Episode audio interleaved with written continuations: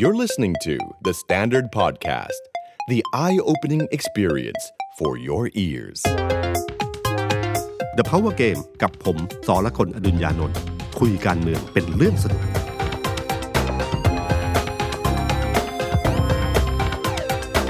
สวัสดีครับ ผมสอละคนอดุญญานนท์สวัสดีครับ ผมออฟพลวุฒิสงสกุล content creator การเมือง The Standard สวัสดีพี่ตุ้มแล้วก็สวัสดีคุณผู้ฟังนะครับ เพิ่งผ่านวันครบรอบ 19 กันยายนนะครับพี่ตุ้มครับ ครบรอบวันรัฐประหารปี 49ปฏิวัติรัฐประหารคุณทักษิณชินวัตรครับตอนนั้นที่ผมเรียนมหาลัยอยู่จำปีไม่ได้ครับพี่ ตอนนั้นรู้เรื่องไหม รู้เรื่องครับ รู้เรื่อง รู้เรื่องแต่ว่า ตอนนั้นภาพคุณทักษิณเนี่ยในในสังคมกรุงเทพชนชั้นกลางเนี่ย ภาพไม่ครับดีอืมแล้วก็เป็นใช่การรัฐประหารที่คนกรุงเทพ โดยเฉพาะคนสังสังคมแบบที่ผมเรียนหนังสือเนี่ย ก็เหมือนเป็นฉันทามติของสังคม คือเห็นด้วยในความหลายในความรู้สึกในความรู้สึกนะครับ ว่าเอ้ยคครับนมันก็เห็นด้วย แล้วก็ไม่ได้รู้พิษรู้ภัยของการรัฐประหารอะไรอืมตอนนั้นอืมก็จบจบไป แล้วก็มีรัฐมนตรีเออมีนายกใหม่อะไรอย่างนี้ตอนนั้นก็เรียนหนังสือครับเพิ่งจะปีหนึ่งปีสองเองมั้งครับ ตอนนั้นผมเป็นนักข่าวนะตอนนั้นก็อยู่ที่มติชนนะครับ ก็ ผมจำได้ว่าคืนวันที่สิบเก้าเนี่ยครับคือผมเป็นคนเช็คข่าวกับทางด้านทางด้านพี่พดุงซึ่งเป็นเลขาคุณทักษิณตอนนั้นเขาอยู่ที่สหรัฐอเมริกาจำได้เลยครับว่าผมโทรตามคือ คือมติชนก็กระจายคนเช็คข่าวไปเรื่อยนะครับว่าเป็นยังไงบ้างใครสาการเป็นยังไงอะไรอย่างเงี้ยครับ ผมก็เช็คข่าวไปทางที่อเมริกาก็โทรหา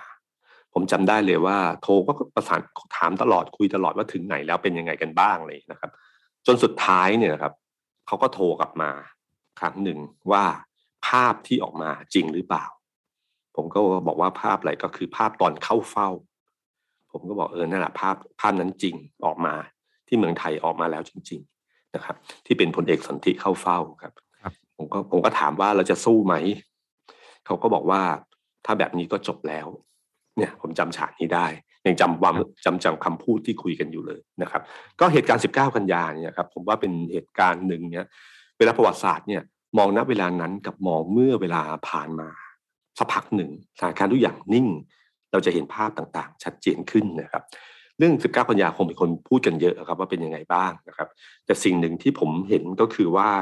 เออ19 กันยากันยาเนี่ยเป็นช่วงเวลาที่จุดเริ่มเป็นการจุดเริ่มต้นใหม่ ของการเข้ามามีอำนาจของทหารอีกครั้ง หลังจากยุติไปเมื่อพฤษภาคมพฤษภาธมินปี 2535 ตอนนั้นนะรัฐประหารครั้งสุดท้ายคือเอ่อคือเดือนกุมภาพันธ์ปี 34 23 กุมภาพันธ์ปี34 ที่พลเอกสุจินดา รัฐประหารพลเอกชาติชายชุนหวันนะครั้งนั้นหลังจากที่พลเอกสุจินดาเป็นนายกแล้วเกิดเหตุการณ์ม็อบครั้งใหญ่ที่เรียกว่าม็อบมือถือขึ้นมานะครับ ปรากฏว่าพอเกิดเหตุครั้งนั้นขึ้นมาแล้วเนี่ยก็ทำให้เกิดเหตุการณ์ที่ทำให้ทหารเนี่ยกลับเข้ากลมกองผมจำได้ว่าหลังพฤษภาธมินเนี่ยนะครับ ทหารนี่ไม่กล้าแต่งเครื่องแบบนะครับ ออกมาข้างนอกอืมนะฮะกลัว เพราะว่าตอนกระแสความไม่พอใจในกรุงเทพเนี่ย โดยเฉพาะในกรุงเทพนะครับ สูงมากกับทหาร แล้วหลังจากนั้นเป็นต้นมา 14 ปีผ่านไป ช่วง 14 ปีเนี่ยเป็นช่วงเวลาที่ทหารเนี่ยกลับเข้ากลกองอย่างแท้จริง เชื่อไหมครับว่าผู้บัญชาการทหารบกเนี่ยนะครับ ไม่แทบจะไม่มีใครออกมาให้สัมภาษณ์เรื่องการเมืองเลย นิ่งสงบพอบทบเปลี่ยนไปหลายคนมาก ๆ จน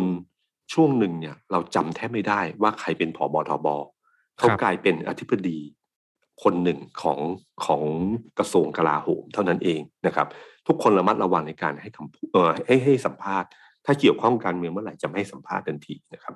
ผมจำได้ว่าพี่เสถียรจันทิมาธรเนี่ยครับที่เป็นอดีตบรรณาธิการบริหารของมติชนสุดสัปดาห์เนี่ยเขาเป็นคนที่เก็บข้อมูลทหารตลอดสมัยนั้นคอมพิวเตอร์ยังไม่มีเขาจะพิมพ์ดีดทุกเช้าจะพิมพ์ข้อมูลว่ามีการโยกย้ายจะรู้ว่าคนนี้จากคนนี้ไปตำแหน่งไหนไปตำแหน่งไหน เพื่อให้เห็นเส้นทางการเดินของแต่ละคน ใช้เวลาโยกย้ายทีไรปั๊บข้อมูลเขาจะเป็นข้อมูลที่ดีมาก ผมจำได้ว่าหลังจากพฤษภาธมินปีเสียบสามห้าเนี่ยครับผ่านไปประมาณสักสี่ห้าปีเนี่ย พี่เถียรเริ่มเก็บข้อมูลเลิกเก็บข้อมูลเรื่องทหารเลยอืมเพราะคิดว่าไม่มีอะไรแล้วครับเพราะเอ่อตอนนั้นเป็นอำนาจของคนที่มาจากการเลือกตั้งเลยนะครับ ใครที่เป็นนายกรัฐมนตรีหรือเป็นรัฐมนตรีว่าการกระทรวงกลาโหมเนี่ยสามารถโยกย้าย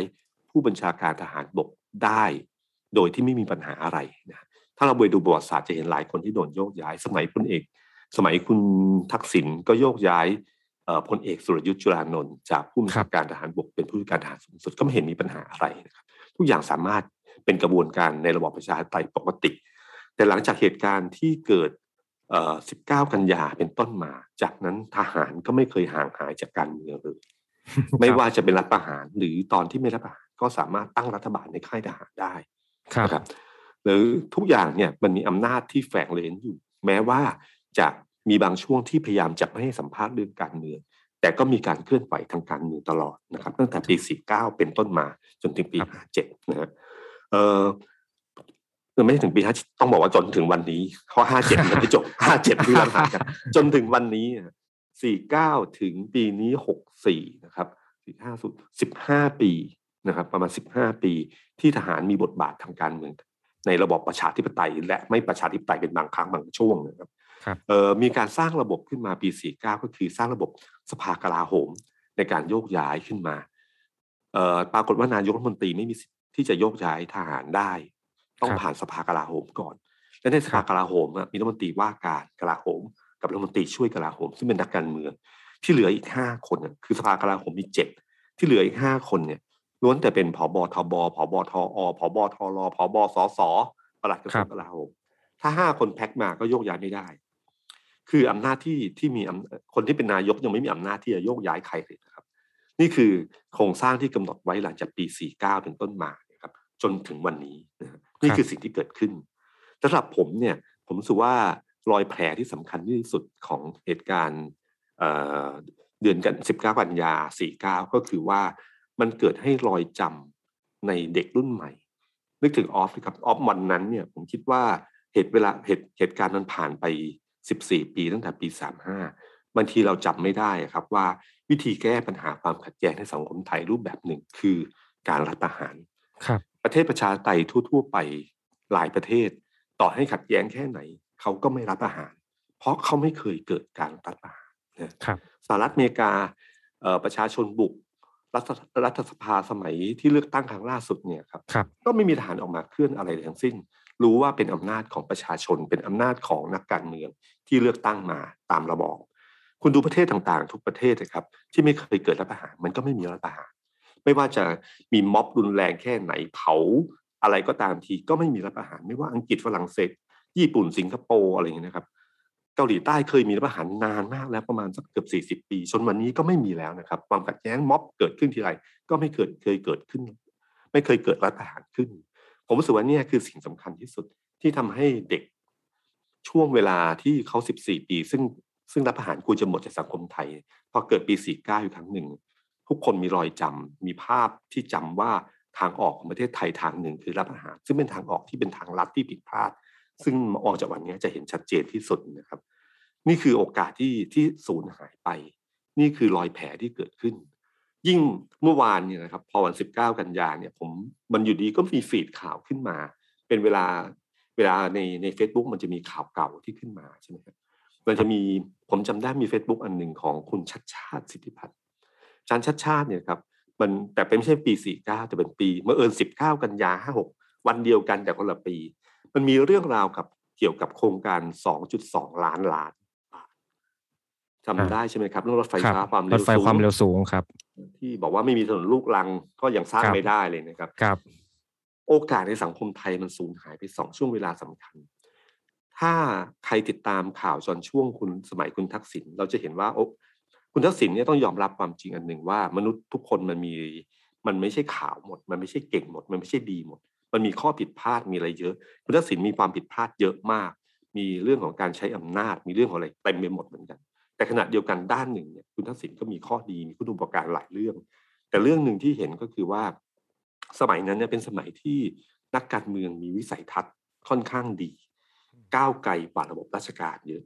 ก้าวไกลกว่าเอ่อเรียกว่าเขาคนส่วนใหญ่เยอะนะมันจะมีหลายอย่างอย่างเช่น ผมจำได้ว่าช่วงท้ายๆของคุณทักษิณเนี่ยมีอันนึงคือเป็นเรื่องเมกะโปรเจกต์คือเอาโครงการสารมุกทั้งหลายเนี่ยทที่ฝันว่าประเทศไทยจะทำ คือวิธีคิดของคุณทักษิณในในภาคธุรกิจที่เขาเคย เขาพยายามต่อจิ๊กซอธุรกิจขึ้นมา เพราะตะวันตกอะชอบให้เราเล่าให้ฟัง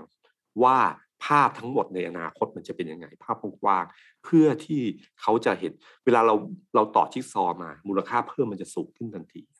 ฉันก็ต่อจิ๊กซอว์ด้วยการเอาสารโครงการสารเอ่อสารพัดเมนูพวกทั้งหลายนะครับมารวบรวมกันเป็นภาพ แล้วก็อธิบายว่าจะมีโครงการนี้โครงการนั้นเต็มไปหมดเลย แล้วก็เชิญทูตแต่ละประเทศมา แล้วก็ present ให้ฟัง มันเหมือน present โครงการ แล้วให้ทุกคนมา bid แข่งกันนะครับอืมมาเล่าว่าจะทำอะไรต่างๆ เนี่ย ซึ่งตอนนั้นโครงการนั้นยังไม่เกิด ผมจำได้ว่านี่เป็นเป็นโมเดลการคิดที่ทันสมัยมากนะครับล้ำมากตอนนั้นนะครับ ตอนนั้นก็โดนรู้สึกจะว่าว่าเหมือนกับจะแบ่งชิ้นส่วนให้คนให้ต่างชาติเข้ามาอ่าแต่จริงๆเนี่ยเป็นโมเดลโมเดลหนึ่งที่ที่ทำให้เกิดภาพที่ทำให้เกิดมูลค่า แล้วให้เกิดการแข่งขันเพราะการแข่งขันนะ คนแข่งขันมากเท่าไหร่ เราจะได้ประโยชน์สูงสุด นั่นคือโอกาสที่สูญหายไปหลาย ๆ เรื่องนะครับ แล้วก็อีกเรื่องหนึ่งก็คือตอนที่ปีเลือกเออตอนปฏิวัติครั้งเนี้ยมันทำให้โครงการที่เขาตอนนั้นเขาเรียกอนาคต 2020 เราพักตอนนี้เรา 2021 นะฮะครับนะครับ 2020 คือปีที่แล้วนะคแต่รับเมื่อปี 56อะมันคือมัน 2013 คือ 7 ปีเจ็ดเขาพูดปีถึงอนาคต 7 ปี หลังจากปีครับ2013 คือปี 56 เนี่ย ไอ้โพอนาคต 2020 ที่คุณชัดชาติอยู่ใน Facebook ของเขาเนี่ยจะบอกเล่าไว้2ล้าน2ล้านล้านเนี่ยนะครับมันทำอะไรได้บ้าง มันจะพลิคกรับโฉมประเทศไทยยังไงได้บ้าง ผมจำได้เลยครับมีอะไรครับมีรถไฟความเร็วสูงเจ็ดครับแสนกว่าล้านกับแปดแสนล้านแปดแสนล้าน ได้ระยะทางหนึ่งพันสามร้อยกิโลเมตร อันนี้คือจะครับเจ็ดเสร็จในปีน่ะปีที่แล้วนะครับครับ ครับ มีรถไฟฟ้าร้อยสองร้อยสี่สิบกิโลลงครับทุน ประมาณสี่แสนห้าล้านบาทนะครับ ก็จะเสร็จภายในสองศูนย์นะฮะมีถนนมีรถไฟรางคู่มีอะไรเต็มไม่หมดเลยครับ แล้วก็อธิบายว่าทั้งหมดเนี่ยมันปะมันทำไมถึงในรถไฟ เพราะว่าถูกประหยัดมลภาวะน้อยครับ แล้วก็เขาบอกว่าถ้าทำเสร็จทั้งหมดเนี่ย ต้นทุนการขนส่งหรือโลจิสติกของต่อ GDP จะลดลงเอ่อลดลงไปไม่น้อยกว่าสองเปอร์เซ็น คือเรื่องนี้มันเรื่องใหญ่นะเวลาเรื่องเศรษฐกิจเรื่องเนี้ยหนึ่งถึงสองเปอร์เซ็นโลจิสติกที่ลดไปเนี่ยมันมันมีมูลค่าสูงมาก มีการเดินทางระหว่างจังหวัดจะลดลงจากห้าเก้าเหลือสี่สิบน้ำมันเชื้อเพลิงจะลดลงไม่ต่ำกว่าแสนล้าน การเดินทางด้วยรถไฟจะเพิ่มขึ้นจากห้าเปอร์เซ็นเป็นสามสิบเปอร์เซ็นต์ครับเอ่อลดระยะเวลาเดินทางที่กรุงเทพไปภูมิภาคความเอ่อด้วยรถไฟความเร็วสูงเนี่ยในเวลาไม่เกิน 90 นาทีจากใช้เวลาประมาณ 3 ชั่วโมง อะไรเงี้ยครับ คือภาพฝันที่สร้างขึ้นมาเนี่ยมันคือโอกาสทุ โอกาสอนาคตของประเทศไทย ซึ่งการรัฐประหารได้ทำลายสิ่งเหล่านี้ไปอืมเวลาคุณผมเห็นไอ้ฟีดของคุณชัดชาติขึ้นมาทีไรดิปั๊บทุกคนจะรู้สึกเลยโอ้โหนี่คือโอกาสที่หายไปมโหฬารครับเงินเวลามันมีราคา พอซับพาถึงวันเนี้ยสิ่งเหล่านั้นไม่เกิดนะครับครับฉะนั้นนี่คือที่ผมรู้สึกว่ามันเคยร้อยเกิดสิบเก้ากันยา ที่ผ่านมาสี่เก้าเนี่ยมันสร้างให้ร้อยแผลที่เกิดขึ้น การรัฐประหารที่ต่อเนื่อง ทหารที่มีบทบาททางการเมือง มันทำให้เกิดโอกาสในสังคมไทยที่ควรจะมีมันหายไปนะครับ ครับนั่นอ๊คืออฟภาเคพยรวมทอ๊อฟเคยทำข้อมูลตอนรัฐประหารปีห้าเจ็ดครับพี่ตุ้มครับแล้วก็ย้อนกลับไปก็เชื่อไหมครับพี่ตุ้มเราเป็นประเทศสามประเทศในโลกเท่านั้น ที่มีการรัฐประหารในรอบสิบปีถึงสองครั้งอืมมีไทยมีฟิจิ แล้วก็บูร์กินาฟาโซ เราคือ top ที่เราไม่ค่อยได้ยินเนี่ยครับผมต้องแบบตกใจเหมือนกัน นี่คือวิธีการแก้ปัญหาของสามประเทศในรอบสิบปี ครับ ก็มันดูชื่อเอาครับมันน่าเศร้าครับก็เป็นกลายเป็นประเทศแปลกในโลกนะครับผมเพราะมีแค่สามประเทศเท่านั้นนะครับที่ทำแบบนี้นะครับ ก็เอ่อผมว่าตรงเนี้ยคือสิ่งที่เกิดขึ้น แล้วก็ในขณะเดียวกันในเชิงการเมืองก็คือเมื่อวานเนี่ย มันก็มีคาร์ม็อบใช่ไหมครับ มันมีคาร์ม็อบของคุณณัฐวุฒิม็อบเขาเรียกคาร์ม็อบขับรถยนต์ชนรถถังชนรถเนี่ยครับ ก็คุณณัฐวุฒิเนี่ยเขายกย่องคุณลุงรวมทองว่าเป็นผู้ริเริ่มคาร์ม็อบคนแรกเลยครับพี่ตุ้มใช่ครับ คือตอนรัฐประหารปี 49 พอเกิดขึ้นอยู่ดีๆนะครับ ขณะที่หลายมีบางคนที่เอาเอาดอกไม้ไปให้อะไรต่างๆ เนี่ย คุณนวมทองเนี่ยขับรถแท็กซี่ชนรถถัง แล้วก็เป็นเหตุการณ์ที่แบบแบบตกนะคือน่าตกใจมาก ชาวบ้านธรรมดาคนหนึ่งแสดงการประท้วงด้วยการขับรถแท็กซี่ ที่เป็นแท็กซี่คู่ชีพของเขาเนี่ยชนรถถัง มันไม่มีอะไรหรอกครับ แต่ให้รู้ว่าแสดงถึงความไม่พอใจนะครับ แล้วตอนนั้นน่ะจำได้เลยว่า ผมจำไม่ได้ว่ารองโฆษกหรืออะไรนะครับ คนหนึ่งของของทัพบกเนี่ยก็ไม่เชื่อว่าคนคนหนึ่งเนี่ยจะพลีชีพเพื่อประชาธิปไตยได้ครับจากนั้นเป็นต้นมาไม่นานนะคุณลุงนมทองเขาไปผูกคอไปผูกคอตายนะครับแขวนคอตายที่ สะพานลอยตรงตรงไทยรัฐนะครับ แล้วก็เขียนจดหมาย แล้วก็ยืนยันนะฮะว่านี่แหละ ถ้าไม่เชื่อเขาจะพลีชีพให้ดู มันเป็นเรื่องที่เป็นโศกนาฏกรรมทางประชาธิปไตยที่ที่น่าเศร้าเรื่องหนึ่ง ชาวบ้านธรรมดาเห็นคุณค่าของประชาธิปไตย แล้วก็ยอมปลีชีพเพื่อมันนะซึ่งประชาธิปไตยไม่ควรต้องปลีชีพ ประชาธิปไตยเพียงแค่มันใช้สิทธิ์ใช้เสียงของคน แล้วก็เคารพในเสียงของประชาชนทุกคนแค่นั้นเองนะครับ ฉะนั้นเรื่องนี้เป็นเรื่องสัญลักษณ์ที่เอามาใช้ตั้งแต่คนเสื้อแดงจนถึงอะไรเรื่อยมา แล้วเมื่อวานก็หยิบเรื่องนี้ขึ้นมาอีกครั้งหนึ่ง ก็มีการขับรถให้ชนแท็กซี่ใช่ไหมครับ แล้วก็ชนหุ่นรถถังรถจำลถัองงขึ้นมาครับนะครับ ก็เป็นภาพแล้วก็คาร์ม็อบเมื่อวานก็คนคนเยอะไหมครับเอาไปไหมคนครับเยอะครับ ไปไปดูครับ แล้วก็จริง ๆ รถถังเนี่ยพอชนแล้วยังไม่แหลกสลายดีชาวบ้านลุมกระทืบรถถัง ก็จะมีอีก scene หนึ่งครับพี่ ก็เป็นรุมรุมรุมตื้บรถถัง ก็เป็นกิจกรรมทางการเมืองที่เขารวมกันเมื่อวานนัดกันที่แยกอโศกนัดกันบ่ายสองแล้วก็ทำกิจกรรมรถยนต์ชนรถถังเนี่ยคุณณัฐวุฒิก็ใส่เสื้อแท็กซี่เลยอืมแล้วก็ขับแท็กซี่ ขับแท็กซี่ส่วนบุคคลแต่ว่าติดสติ๊กเกอร์รถคันนี้สีม่วง ผมก็ไม่แน่ใจว่าเพราะอะไร แล้วก็ทำกิจกรรมเสร็จก็ขับรถคาร์ม็อบปกติไปตามเส้นทางที่กำหนด แต่ว่าระหว่างทางโอ้โหฝนตกผอามยุเนี่ยเลขับยผมขับมอเตอร์ไซค์ตามอืคือมทำขับต่อไม่ไหวเลยพี่อืมฝนมันตกหนักเป็นพายุเลยแบบทำให้มอเตอร์ไซค์ที่เป็นขาม็อบจำนวนมากเนี่ย ก็แวะกันตามใต้สะพานอะไรเงี้ยไปตกหนักตรงสาทรผมจำได้เลย ก็แต่ว่าขบวนก็ยังไปต่ออก็ก็สุดท้ายก็กิจกรรมก็สิ้นสุดตามกำหนดก็คือไปที่อนุสาวรีย์ประชาธิปไตยได้อืม แล้วก็ประกาศยุติแยกย้าย แต่ว่าแน่นอน หลังจากนั้นก็มีเหตุปะทะกันเกิดขึ้น มีความรุนแรงเกิดขึ้น ตรงแยกนางเลิ้ง แล้วก็นัดกันนัดนัดกันไปที่เดิมดินแดง ก็เหมือนเป็นเดากันได้อยู่แล้วว่าน่าจะมีอะไรแบบนี้อืมครับ คือดิเอ่อคือรู้สึกไปถึงค่อนข้างเย็นนิดหนึ่งเหมือนกันปลาใสได้ไม่เยอะเท่าไหร่ใช่ไหมคครัรับบแป๊บเดียวก็เลิกกันแป๊บเดียวตอนหกโมงครับก็คิดว่าเลิกหกโมงแล้วควรจะกลับแต่สุดท้ายครับกำลังมันเหลือครับครับ ก็จะมีบางส่วน จะไปดินแดงก็ไปไม่ได้ เพราะว่าตำรตำรววจจล้อมเข้าคมารับตำรวจล้ออมอกครับเข้ามาออกมายึดพื้นที่ทั้งหมด ก็เลยต้องไปที่นางเลิงใช่ไหมฮะครับ แล้วก็มีเหตุการณ์เผาอะไรตามปกติที่เกิดเคยเกิดขึ้น นั่นคือสิ่งที่ผมคิดว่าคุณนัทวุฒิคนสมบัติคงแบบ คงแบบไม่รู้จะทำยังไงกับเรื่องเหล่านี้เหมือนกันครับภาพที่มันควรจะจบที่คาร์ม็อบแบบสันติวิธี มันก็มาจบด้วยเรื่องแบบนี้ขึ้นมานะครับ แต่ในมุมเดียวกันเนี่ยครับไอ้ม็อบทะลุแก๊สทั้งหลายเนี่ยครับที่เกิดขึ้นเนี่ย ผมว่ามันเป็นเรื่องที่ ที่ไม่ใช่เรื่องที่จะควบคุมง่ายตำรวจที่จะควบคุมง่าย เขาสามารถมันสะท้อนให้เห็นอันหนึ่งก็คือว่าถ้าคุณที่คุมที่ดินแดง ผมก็เปลี่ยนสถานที่ใหม่ได้นะครับครับการการแสดงความไม่พอใจของผมมันแตกต่างจากม็อบสันติวิธีที่เกิด ผมใช้รับรูปแบบนี้แหละนะครับ แล้วก็เลือกที่จะกระทำฉะนันสิ่งเหล่านี้น่ากลัวนะครับ เพราะว่าเราทายไม่ออก แล้วก็ไม่รู้จะเจรจากับใครครับ ผมไม่รู้ผมเป็นตำรวจผมก็งงว่าผมจะเจรจากับใครดีม็อบเรื่องนี้เกิดขึ้นเนี่ยนะครับ อันนี้คือภาพของเหตุการณ์ที่เกิดขึ้นของ 19 กันยาเมื่อวานนะครับ ซึ่งด้านหนึ่งเนี่ยพอม็อบที่เกิดขึ้นหรือการพูดถึงเรื่องนี้ซ้ำอีกครั้งหนึ่งเนี่ยแน่นอนคนที่เป็นจำเลย หรือคนที่ได้รับผลกระทบแน่นอน คือคนที่มาจากการรัฐประหาร และรวมทั้งพลเอกประยุทธ์และก็พลเอกประวิตยด้วยนะครับหรือกับพลเอกอนุพงศ์ด้วย เพราะสามคนเนี้ย มันคือจุดเริ่มต้นของปี 49 เหมือนกัน แม้ว่าพลเอกสนธิจะเป็นคนเริ่มต้น แต่คุณอนุพงศ์คุณประยุทธ์เนี่ยนะครับอยู่ครับในกระบวนการนี้ด้วยตั้งแต่วันนั้นเป็นต้นมาจนถึงวันนี้ฉะนันพอมีเรื่องนี้เกิดขึ้นแน่นอนสุดมันก็เป็นการย้ำแผลเดิมที่เกิดขึ้นนะครับ ในขณะเดียวกันในสภาในเอ่อผมว่าความขัดแย้งที่เกิดขึ้นในวันนี้ของพรรคพลังประชารัฐเนี่ยมันส่งสัญญาณอันหนึ่งทำให้คนเริ่มรู้สึกว่า เอ๊ะ มันจะมีการยุบสภาหรือเปล่านะนะครับอืมท่าทีของพรรคการเมืองหลายพรรคเอ่อเชื่อไว้ก่อนข้อหนึ่งนะครับ ว่านักการเมืองจมูกดี ถ้าเขามีกลิ่นอายบางอย่างเนี่ยครับมันมีความเคลื่อนไหวที่จะเริ่มเห็นชัดเจนขึ้นครับอย่างเช่น การลงพื้นที่ของพลเอกประยุทธ์ แม้ว่าจะเป็นการลงพื้นที่ตามแบบเอ่อตามนโยบายของรัฐบาล หรือเพราะว่าเป็นครับนายกรัฐมนตรีไปเยี่ยมงานก็ตามที แต่ไปทุกที่มีสสมารับอืมไป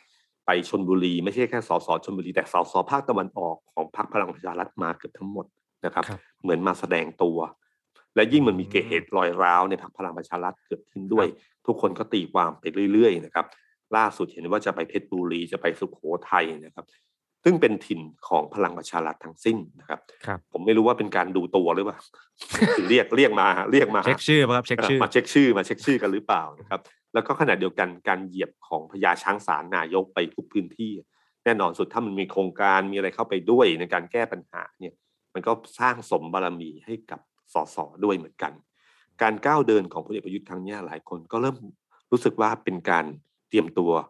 เลือกตั้งใหม่หรือเปล่านะครับ แม้ว่าจะมีคำปฏิเสธไงก็ตามที แต่ภาษาการเมืองที่ออกมา มันอดตีความอย่างนั้นไม่ได้ตอนในปีขณะห้าเดีเจ็ยดวเขาก็ปฏิเสธแบบนี้แหละครับพี่ใช่ไหมว่าจะไม่รัฐประหารนะครับ ให้ดูที่การกระทำเป็นส่วนใหญ่นะคครัรับบส่วนขณะเดียวกันพรรคการเมืองอื่นเราก็จะเห็นนะครับ มันเวลาได้กลิ่นนี่ไม่ใช่หมายถึงว่าพลังประชารัฐจะได้กลิ่นเพียงแค่คนเดียวนะครับฉะนั้นเราเห็นการที่พรรคก้าวไกลก็เริ่มเปิดตัวใช่ไหมครับ เปิดตัวครัสบสกลุ่มต่างๆ ใครจะสมัครสสก็เริ่มเปิดตัวมากขึ้น เพราะถ้ารอให้ยุบสภา มันจะเปิดตัวไม่ทันอ่าเตรียมไม่ทัน เตรียมไม่ทัน ฉะนั้นจะต้องเตรียมตัวแต่เนิ่นๆมาเมื่อไหร่ก็ไม่รู้ล่ะ แต่ครับสัญญาณมันเริ่มเห็นแล้วเราว่า อ่านกันแล้วว่า ถ้าบัตรสองใบเสร็จแล้วนะครับ ผ่านกฎหมายลูกคือการประชุมสภาครั้งหน้านะครับ ซึ่งกฎหมายลูกเนี่ย ถ้าเสร็จก็จะเลิกนั่นคือการนับหนึ่งของการยุบสภาได้เลย แต่ครับขณะเดียวกัน แม้ว่ายังไม่เสร็จ ถ้าสถานการณ์การเมืองมันเข้มข้นขึ้นมาเกิดความอย่างขึ้นมา มันก็พร้อมจะระเบิดตลอดเวลา เพราะว่าชนวนลอยร้าวในพลังประชารัฐทุกคนออกอ่านออกว่ามันคือระเบิดเวลาที่ไม่รู้เวลาว่าวันไหนเท่านั้นเองครับ แต่มันต้องเกิดขึ้นแน่ๆ ถ้าเอ่อสมัยหน้าเนี่ยคิดว่าจะแก้ไขกฎหมายลูกให้เสร็จร้อยเปอร์เซ็นถ้ามันไม่เสร็จร้อยเปอร์เซ็นแต่เกิดความขัดแย้งยุบสภามันก็ต้องเลือกตั้งใหม่นะครับฉะนันทุกพักเนี่ยก้าวไกลเริ่มประชาธิปัตย์เดินสายแล้ว คุณจะเอ่อคุณจุลินทร์เดินสายเปิดตัวที่ระนองเปิดที่อะไรต่างๆเนี่ยก็เริ่มเปิดตัวเยอะแยะไปหมดเลยครับเช่นเดียวกับพรรคเพื่อไทย ผมเชื่อว่าการการตัดสินใจเนี่ย เล่นงานงูเห่าครั้งนี้ของเพื่อไทยอืมเพื่อไทยนี่งูเห่าตลอดเวลานะครับ ไม่เคยเล่นมาตรการเข้มเลย ครั้งนี้เข้มที่สุดครับถามว่าทำไมครั้งนี้เข้มที่สุดเนี่ย ผมเชื่อว่าเป็นการจัดระเบียบพักแล้วครับอืมจะได้รู้ว่าใครอยู่ใครไป ถ้ารู้ว่าใครไปจะได้มีคนใหม่ขึ้นมา ตั้งแต่เนิ่นๆพอถึงเวลาไม่ใช่จะเหมือนโดนหักเมื่อครั้งก่อน เลือกตั้งครั้งที่แล้วเนี่ย ปรับตัวไม่ทำหลายที่นะครับลบบุรีเพชรบูรณ์อืมเอ่อกำแพงเพชรต่างๆเนี่ย ปรับตัวไม่ทันนะหาคนใหม่ไม่ทัน เพราะเขายืนตรึงอยู่ที่นี่แล้วพอถึงเวลาเขาโดดวินาทีสุดท้ายพอโดดวินาทีสุดท้ายเพื่อไทยจัดทับสู้ไม่ทันเนี่ยสุดท้ายก็แพ้ฉันวันนี้ผมว่าเขาเริ่มดูแล้วว่าคัด เช็คชื่อแล้วว่าใครอยู่กับผมแน่ๆแล้วถ้าที่ไหนไม่อยู่เขาก็หาคนใหม่ก็มาทดแทนนะครับฉะนั้นภาพทั้งหมดเนี่ยที่เกิดขึ้นเนี่ยเราก็เห็นว่าเนี่ยกระแสยุบสภามันเริ่มมาแล้วนะครับ มีกลิ่นแล้วนะครับ ใครที่คิดว่าอยู่ยาวอยู่ยาวเนี่ยบอกแล้วว่าอุบัติเหตุทางการเมืองเกิดขึ้นเสมอนะครับครับเคสของคุณธรรมนัฐเนี่ยไม่มีใครคาดคิดมาก่อน พอถึงวันหนึ่งมันก็เกิดขึ้นมา แล้วเกิดแล้วมันเกิดเลยนะครับฉะนั้นผมว่าหัวใจสำคัญของเรื่องเนี้ยยังอยู่ที่เดิม ที่เราต้องคุยกันคือเรื่องรอยร้าวในพักพลังประชารัฐนะครับ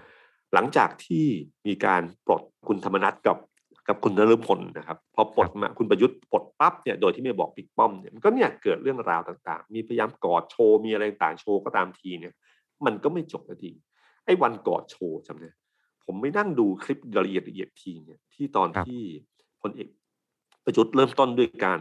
เดินมาหาพลเอกประวิตยที่นั่งอยู่ครับครับครับ สังเกตไหมครับว่าพลเอกประวิตยเหมือนกับคุยคุยๆแล้วก็หันมามองกล้องอะ หันมามองอ้าวถ่ายกันอยู่เหรออะไรอย่างเงี้ยครับอืมคือมันจะไม่ค่อยธรรมชาติตรงที่ว่าเหมือนคุยปกติ เพราะตอนนั้นเนี่ย พอพลเอกประยุทธ์ตั้งใจเดินมาหา แล้วก็รู้ว่าเขาจะถ่ายรูปตลอดเวลาถ่ายคลิปเนี่ยพลเอกประวิตยหันมามองแบบเหมือนกับอ้าวถ่ายกันเหรออะไรเงี้ยรู้แล้วว่ามันคืออะไรครับอ๋อจะเล่นละครอย่างนี้แล้วได้อ๋อด้วยคนได้เลยโคอะไรอย่างเงี้ยนะครับโอเค ครับ แล้วก็แล้วก็พอหลังจากนั้นเสร็จ ปุ๊บตอนเดินลงที่ประคองก่อนเนี่ยครับครับ เราจะเห็นว่าพลเอกประวิตยก็ไม่ได้มีท่าทีไม่ใช่คำว่าตอบสนองมากนักอืมนะฮะที่เป็นทางการมากนะก็ก็ก็โอเคโอเค แต่ไม่ได้ไม่มีปฏิกิริยาเหมือนพลเอกประยุทธ์ที่เห็นชัดเจนว่าเหมือนกับง้อนะคครัรับบครับ ก็ภาพภาพหนึ่งภาพนั้นไปคิดว่าจะจบ แต่มันก็ไม่จบครับ เพราะว่าพอประชุมพักพลังประชารัฐที่สภาเนี่ยครับครับมีการแต่งตั้งอยู่ดีก่อนก่อนประชุมหนึ่ง ตอนกลางคืน ตอนเช้าจะประชุมเนี่ย ก็แต่งตั้งพลเอกวิทย์วิทย์เทพหัสดินณยุทธยาเป็นครับประธานยุทธศาสตร์พรรคครับ ซึ่งถ้าก่อนหน้านั้นเนี่ยจำได้ว่าตอนเลือกตั้งครั้งที่แล้วเอ่อเลือกตั้งกรรมการบริหารพรรคครั้งที่แล้วที่ขอนแก่นเนี่ยนะครับ คนที่ได้รับการวางตัว ให้เป็นประธานยุทธศาสตร์พรรคคือคุณสมศักดิ์เทพสุทินนะใช่ครับ วางตัวคุณสมศักดิ์ไว้ แต่ยังไม่มีการแต่งตั้งอย่างเป็นทางการ แต่อยู่ดีๆกับแต่งตั้งพลเอกวิทย์ขึ้นมา คุณสมศักดิ์ให้สัมภาษณ์ชัดเจนเลยว่า เขาไม่รู้ก่อนนะไม่พลเอกประวิตยไม่ได้บอกก่อนตั้งเลย เหมือนกับว่า ถ้าเราพูดแบบหาเรื่องนิดหนึ่งนะครัก็บคือนะครับ ก็คือเหมือนกับ อะครั้งก่อนคุณปลดไม่บอกใช่ไหมครับ ครั้งนี้ก็เหมือนกันไม่บอกก่อน เหมือนกับรู้เลยว่าใครอยู่ฝั่งไหนนะครับอืม ก็ตกลงไม่บอกแต่คุณสมศักดิ์ก็ดีนะครับ เป็นภาษานักการเมืองที่ดีก็คือพูดในที่เดียวในที่ประชุมพักเลยบอกว่าเขาโอเคเขาไม่มีปัญหาเขายินดีต้อนรับอะไรต่างๆครับนะครับซึ่งทำให้ผมว่าวันนั้นก็คือคุณประวิตยก็เดินมาหาที่ลิฟต์ใช่ไหมแล้วก็ขอบคุณอ่ากอดกันขอบกอคุดณกันด้วยครับนะเขาชอบกอดครับรัฐบาลนี้กรอดกรอด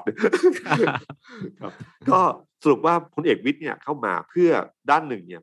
ในมุมการเมืองมันคือการตีโต้ของคุณประวิตยชัดเจนมากนะครับ คือพี่ป้อมเนี่ยแสดงให้เห็นเลยว่าอ๋อใช่อำนาจเป็นของใครของมันใช่ไหมแบ่งเขตอาณาจักร เหมือนที่ผมพูดเมื่อครั้งที่แล้ว ตอนที่ครับเขาให้สัมภาษณ์ในไทยรัฐ ที่พลครับเอกประวิตยให้สัมภาษณ์ในไทยรัฐ ชัดเจนว่าอาณาจักรใครอาณาจักรมันครัพับกเป็นพักเขาดูแลอำนาจในเรื่องของบริหารประเทศเป็นของนายก เมื่อนายกใช้อำนาจโดยที่ไม่บอกกล่าวเขาก่อนเนี่ยปลดคุณธรรมนัฐที่เป็นเลขาธิการพักโดยไม่บอกหัวหน้าพักก่อนเนี่ย ในขณะที่เขาคุมพักพลังประชารัฐอยู่เขาก็ไม่ปลดคุณธรรมนัฐไม่ปลคดรับคุณนฤมลครับขนาดที่นายกปลดออกจากรัฐมนตรี ด้วยข้อหาระแวงว่ามาแทงข้างหลังอืมแต่ทางพลเอกประวิตยไม่ปลดนะแล้วแถมตั้งพลเอกวิทย์ขึ้นมา แทนคุณสมศักดิ์ ที่มีชื่อว่าจะเป็นอยู่แล้วเนี่ยครับหลังจากที่มีข่าวว่าคุณสมศักดิ์อะไปช่วยหนุไปช่วยพลเอกประยุทธ์นะครับในช่วงการเคลื่อนไหวที่เกิดขึ้นเนี่ยเออมันชัดเจนนะครับว่าอำนาจที่ที่พลเอกประวิตยแสดงครั้งเนี้ยถ้าผมเป็นพลเอกประยุทธ์ผมก็เสี่ยงเหมือนกันนะอืมจำได้ไหมครับ คุณทักษิณพูดในขับเฮาว่าพลเอกประยุทธ์ทำแบบนี้ขาลอยนะอืมคือเป็นนายกรัฐมนตรีที่ไม่มี ฐานกำลังในพัก อาจจะมีแต่ในฐานะของพักเนี่ย คนที่เป็นหัวหน้าพักเลขาธิการพักคือประวิตยและและคุณธรรมนัฐนะฮะครับฉะนั้นมันเหมือนขาลอยอะครับ คือเพราะว่าสุดท้ายแล้วอย่าลืมว่าในสภาก็ต้องพึ่งพัก เลือกตั้งใหม่ คุณก็ต้องขึ้นขึ้นอยู่กับว่าพักจะเลือกใครเป็นผู้แคนดิเดตอ่อนายก ใช่แคนดิเดตนายกขึ้นมานะครับ มันอยู่ที่พักอยู่ดีครับคุณไปเตะตัดขาตัวเองแล้วขาตัวเองลอยขึ้นมาเนี่ยอืม นั่นคือสิ่งที่ผมว่าพลเอกประยุทธ์นึกไม่ถึงนะครับอืมว่าพอทำแบบนี้ขึ้นมาเนี่ยนะครับ ผมนึกถึงตอนที่พลเอกประยุทธ์ให้สัมภาษณ์ ตอนที่นักข่าวถามแบบกระทันหันที่พลเอกประยุทธ์ตั้งตัวไม่ติดนะครับ ถามว่าท่านจะเป็นหัวหน้าพักหรือเปล่าจำได้ไหมครับ ครับ ที่ตอนให้สัมภาษณ์ที่ทำเนียบดาที่รัฐบาลนักข่าวถามถึงกระแสพักที่เตรียมไปนั่งเป็นหัวหน้าพักพลังประชารัฐพลเอกประยุทธ์บอกเฮ้ยยังไม่ถึงคิดถึงตรงนั้นนะฮะแล้วก็นักข่าวถามว่าแต่ไม่ปฏิเสธใช่ไหม แทนที่นายกบอกไม่เป็นเป็นเรื่องของพี่ป้อมเปล่าครับ ตอบว่ายังไม่ถึง ก็อย่าเพิ่งไปถามดักหน้าดับหลังกับผมนะมันไม่เกิดประโยชน์อะไรทั้งสิ้น คือแทนที่จะปฏิเสธกลับบอกว่ายังไม่ถึงเวลาครับซึ่งคุณลองคิดดูนะ ถ้าคุณเป็นพลเอกประวิตยคุณจะคิดยังไง เมื่อกี้ยังกอดกูอยู่เลย เออจริง นี่เป็นคำให้สัมภาษณ์หลังก่อนนะเออครับผมใช่ครับ แล้วก็อย่าลืมนะครับ เวลาที่เราคุยกันเนี่ย หรือแม้ต่อในชไม่ว่านักการเมืองแล้วก็ตามทีอย่าคิดว่าสิ่งที่เขาพูดนั้นคือความจริง ทั้งหมด เวลาถามว่าคุณจะเป็นไหมอาจจะไม่เป็น แต่ไม่รู้ว่าในใจจริงๆจะเป็นหรือเปล่านะฮะอย่างเช่นมันมีข่าวว่าไอ้ตอนที่มีการปลดคุณธรรมนัฐไปแล้วมีการคุยกัน แล้วก็มีเสียงพลเอกประวิตยบอกว่ากดโกรธบอกไม่เอาแล้วไม่เป็นแล้วพอแล้ว คือเหมือนจะไม่เล่นการเมืองแล้ว จะปล่อยพักแล้วอะไรอย่างเงี้ยถ้าพลเอกประยุทธ์ตีความอ้าว พี่ป้อมไม่เป็นงั้นผมก็ต้องมาดูแลแทนสิ แล้วก็พูดประโยคนี้ขึ้นไปเนี่ย แต่โดยที่ไม่รู้ว่าในยยะจริง ๆ ที่พูดมานี่พูดเพราะโกรธหรือเฉยๆโดยที่ในใจคิดหรือเปล่า ถ้านึกถึงคำของพระมหาภัยวัน เช่นบอกว่า เวลาไม่เอาเท่ากับจะเอาอะนึกออกไหมไม่เป็นเท่ากับจะเป็น พอแล้วเท่ากับยังไม่พอนะอะไรอย่างเงี้ยครับคือเรื่องจริงเราไม่รู้ว่ามันคืออะไรครับเหมือนกับตอนที่พลเอกประยุทธ์ถามพลเอกประวิตยตอนที่ไปเคลียร์กันที่บ้านลอยป่าลอยต่อใช่ไหม ถามแบบแซวเล่นๆว่าพี่จะเป็นนายกเหรออืมแล้วพลเอกประวิตยก็บอกว่าเฮ้ยกูไม่เป็นหรอกมึงนั่นแหละเป็นครับ ผมจำได้ว่าคุณอนุพงศ์ก็พูดถึงนี้กับพลเอกสะพังตอนที่จะเลือกตั้งผบทบตอนช่วงนั้นที่แคนดิเดตกับพลเอกสะพังพลเอกสะพังกัลยาณมิตรเนะครับตอนหลังครับปีสี่เก้าทุกครั้งที่นักข่าวถามเวลาเดินคู่กันมาเนี่ยพลเอกอนุพงศ์ให้พี่พังก่อนให้พี่พังก่อนจำได้พอถึงคเวรับลาพลเอกอนุพงศ์ก็ขึ้นเป็นผบทบนะครับครับ ครับฉะนั้นเรื่องพวกเนี้ยครับบางที บางทีภาษาเหมือนที่บอกว่าดูฟังแต่คำพูดไม่ได้ต้องดูที่การกระทำต้องทายว่าในใจนี้เป็นยังไงบ้าง แต่การตีโต้ของพลเอกประวิตยครั้งเนี้ยน่าสนใจมากนะครับ และน่าจับตามาก ถ้าเราดูภาษาท่าทาง ผมวันนั้นนะผมนั่งดูละเอียดเลยครับ ตั้งแต่เดินเข้ามาครับเป็นครับยังไงเข้าที่ประชุมพพออเดิเดินนทุกคนเข้ามาต้องดูละเอียดครับครับใช่ไหมครับครับ ภาษาการเมืองดูละเอียดมาก ตอนที่เดินเข้ามาที่ประชุมเนี่ย ตามติถ้าเราจำได้นะครับ ว่าตอนประชุมพักพลังประชารัฐ เมื่อตอนก่อนโหวตเนี่ยคนที่เดินข้างหลังพลเอกประวิตยเนี่ยคือคุณนฤมลกับคุณธรรมนัฐครับคุณวิรัตนะฮะยืนเดินมาแพ็คชัดเจน แต่คราวนี้ไม่ครับครับพลเอกประวิตยแพ็คข้างหลังด้วยเหมือนกับนายทหารคนสนิทสองคนก็ครับ แล้วก็แล้มีวก็คุณมีธรรมนัฐคุณธรรมนัพฐลเอกอยู่ข้างขมีวาพลเอกพลเอกวิทย์อยู่ตอยู่รงข้างประมาณซ้ายแถวแถวแถวซ้ายแถวสองใช่ครับครับ ครับเอ่อพลเอกวิทย์นี่เหมือนมาไม่ทันรีบวิ่งขึ้นมาแล้วยืนมายืนข้างหลังนะครับครับแล้วก็คุณธรรมนัฐเนี่ยอยู่ด้านซ้ายอยู่ด้านขวาของพลเอกประวิตยนะครับอยู่ด้านขวาพลเอกประวิตยอยู่ด้านด้านขวาแบบแบบเกือบเกือบเกือบตกเฟรมอะนะครับครับ อยู่แถวสามถ้าผมนับไม่ผิด เออนั่นแหละครับ แล้วก็เดินเข้ามา ผมเห็นภาพตอนแรกอ๋อเหมือนกับว่าพลเอกประวิตยเองก็มีระยะห่างให้เห็นอยู่พอสมควรไม่ใช่แบบแบบร้อยเปอร์เซ็นเกินไป มันก็มีระยะของมัน แล้วพอเดินเข้ามาถึงเนี่ยครับถ้าการประชุมครั้งก่อนนะครับก่อนโหวตนะฮะคนที่นั่งกลางคือพลเอกประวิตยครับคนนั่งขวามือคือคุณธรรมาศคนนั่งซ้ายมือคือคุณวิรัตครับนะครับ คุณวิรัตนั่งที่เดิมด้านซ้ายมือพลเอกประวิตยแต่คนนั่งขวามือติดกับพลเอกประวิตยเนี่ยคือพลเอกวิทย์ครับนะครับ